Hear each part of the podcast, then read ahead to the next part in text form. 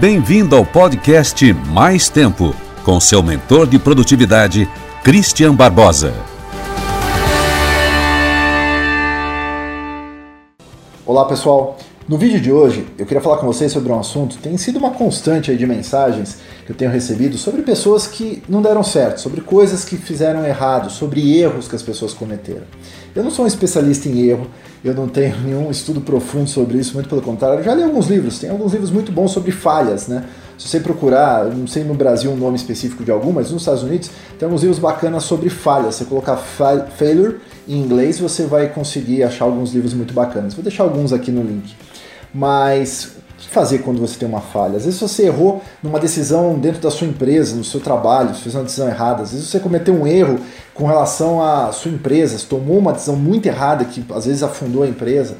Às vezes você fez uma parceria errada, às vezes você errou na sua vida pessoal, às vezes você errou na sua própria saúde, com o seu próprio tempo, e às vezes você cometeu um erro com outra pessoa, magoando pessoas e ferindo pessoas.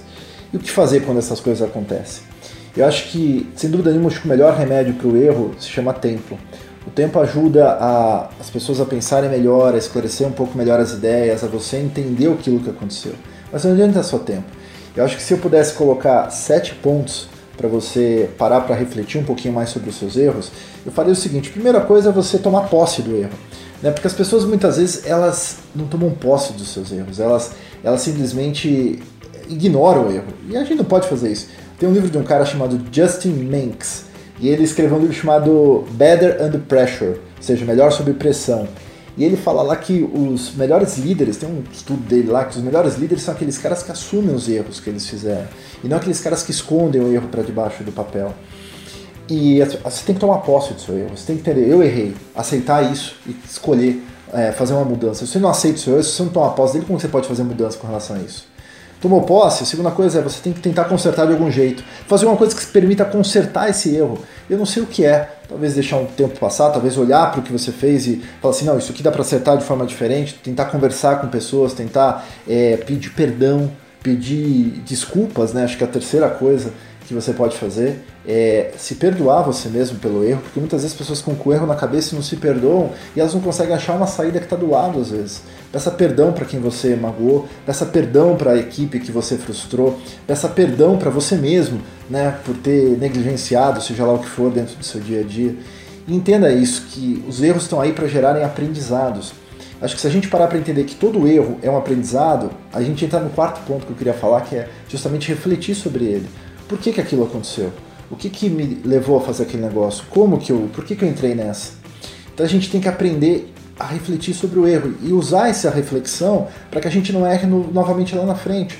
E posso te dizer, você vai errar lá na frente. Errar faz parte da humanidade mas também são os erros que fizeram as grandes descobertas do mundo, que transformaram pessoas, que fizeram as pessoas aprenderem. Então talvez o erro seja seu maior aliado e não seu maior inimigo. E é isso que você tem que parar para entender, sem se cobrar, sem se matar, mas aceitando, querendo mudar e honestamente pedindo perdão para as pessoas. Entenda a origem desse erro. Seria o nosso é, quinto item aí que é o que? Por que, esse erro foi gerado? O que, te levou a fazer aquilo? O que, você pode mudar? Porque você entende a causa raiz daquele erro, talvez você consiga descobrir por que, que o erro aconteceu. Olha, eu é, na reunião eu falei aquela coisa porque eu não estava preparado. Por que, que eu não estava preparado? Eu não estava preparado porque eu não estou dormindo bem, acordei mal e eu não consegui me preparar. Mas por que você está dormindo mal? Putz, eu dormindo mal porque eu estou trabalhando até muito tarde, ou porque eu não estou relaxando. Entende? É voltar no erro e entender o porquê por trás do porquê. Sexto, crie um compromisso em mudar. Honestamente, abertamente, fale com pessoas, fale com as pessoas que você magoou, fale com as pessoas que você gosta e crie um compromisso em fazer a mudança. Elas podem não aceitar a sua mudança, mas sabe como que elas vão aceitar? Às vezes quando você prova com ações. Para provar com ações você precisa de tempo para resgatar a confiança, para resgatar é, companheirismo, para resgatar às vezes uma equipe que você perdeu. E sétimo ponto, compartilhe o seu aprendizado.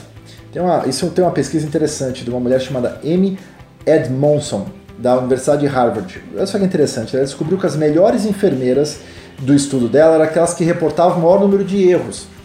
Por que, que elas. Ah, então isso quer dizer que as melhores enfermeiras erravam mais? Não, não estou querendo dizer isso. O que o estudo demonstrou é que as enfermeiras, quanto mais compartilhavam seus erros, as melhores compartilhavam os erros, geravam aprendizado para todo mundo. E por isso elas eram melhores, porque elas aprendiam aquele erro. Simplesmente, aqui não compartilhava o erro, ela não aprendia com a experiência de outra e repetia aquele erro mais vezes, muitas vezes sem falar. Então aprenda a compartilhar o seu erro também. Acesse lá meu Instagram, tô no Insta agora, tô colocando bastante coisa lá, que é o Christian Triad, é, para você procurar. Procura por Christian Barbosa, que fica mais fácil. E é isso aí, vamos andando porque a vida corre demais para quem, quem não aproveita. Até mais.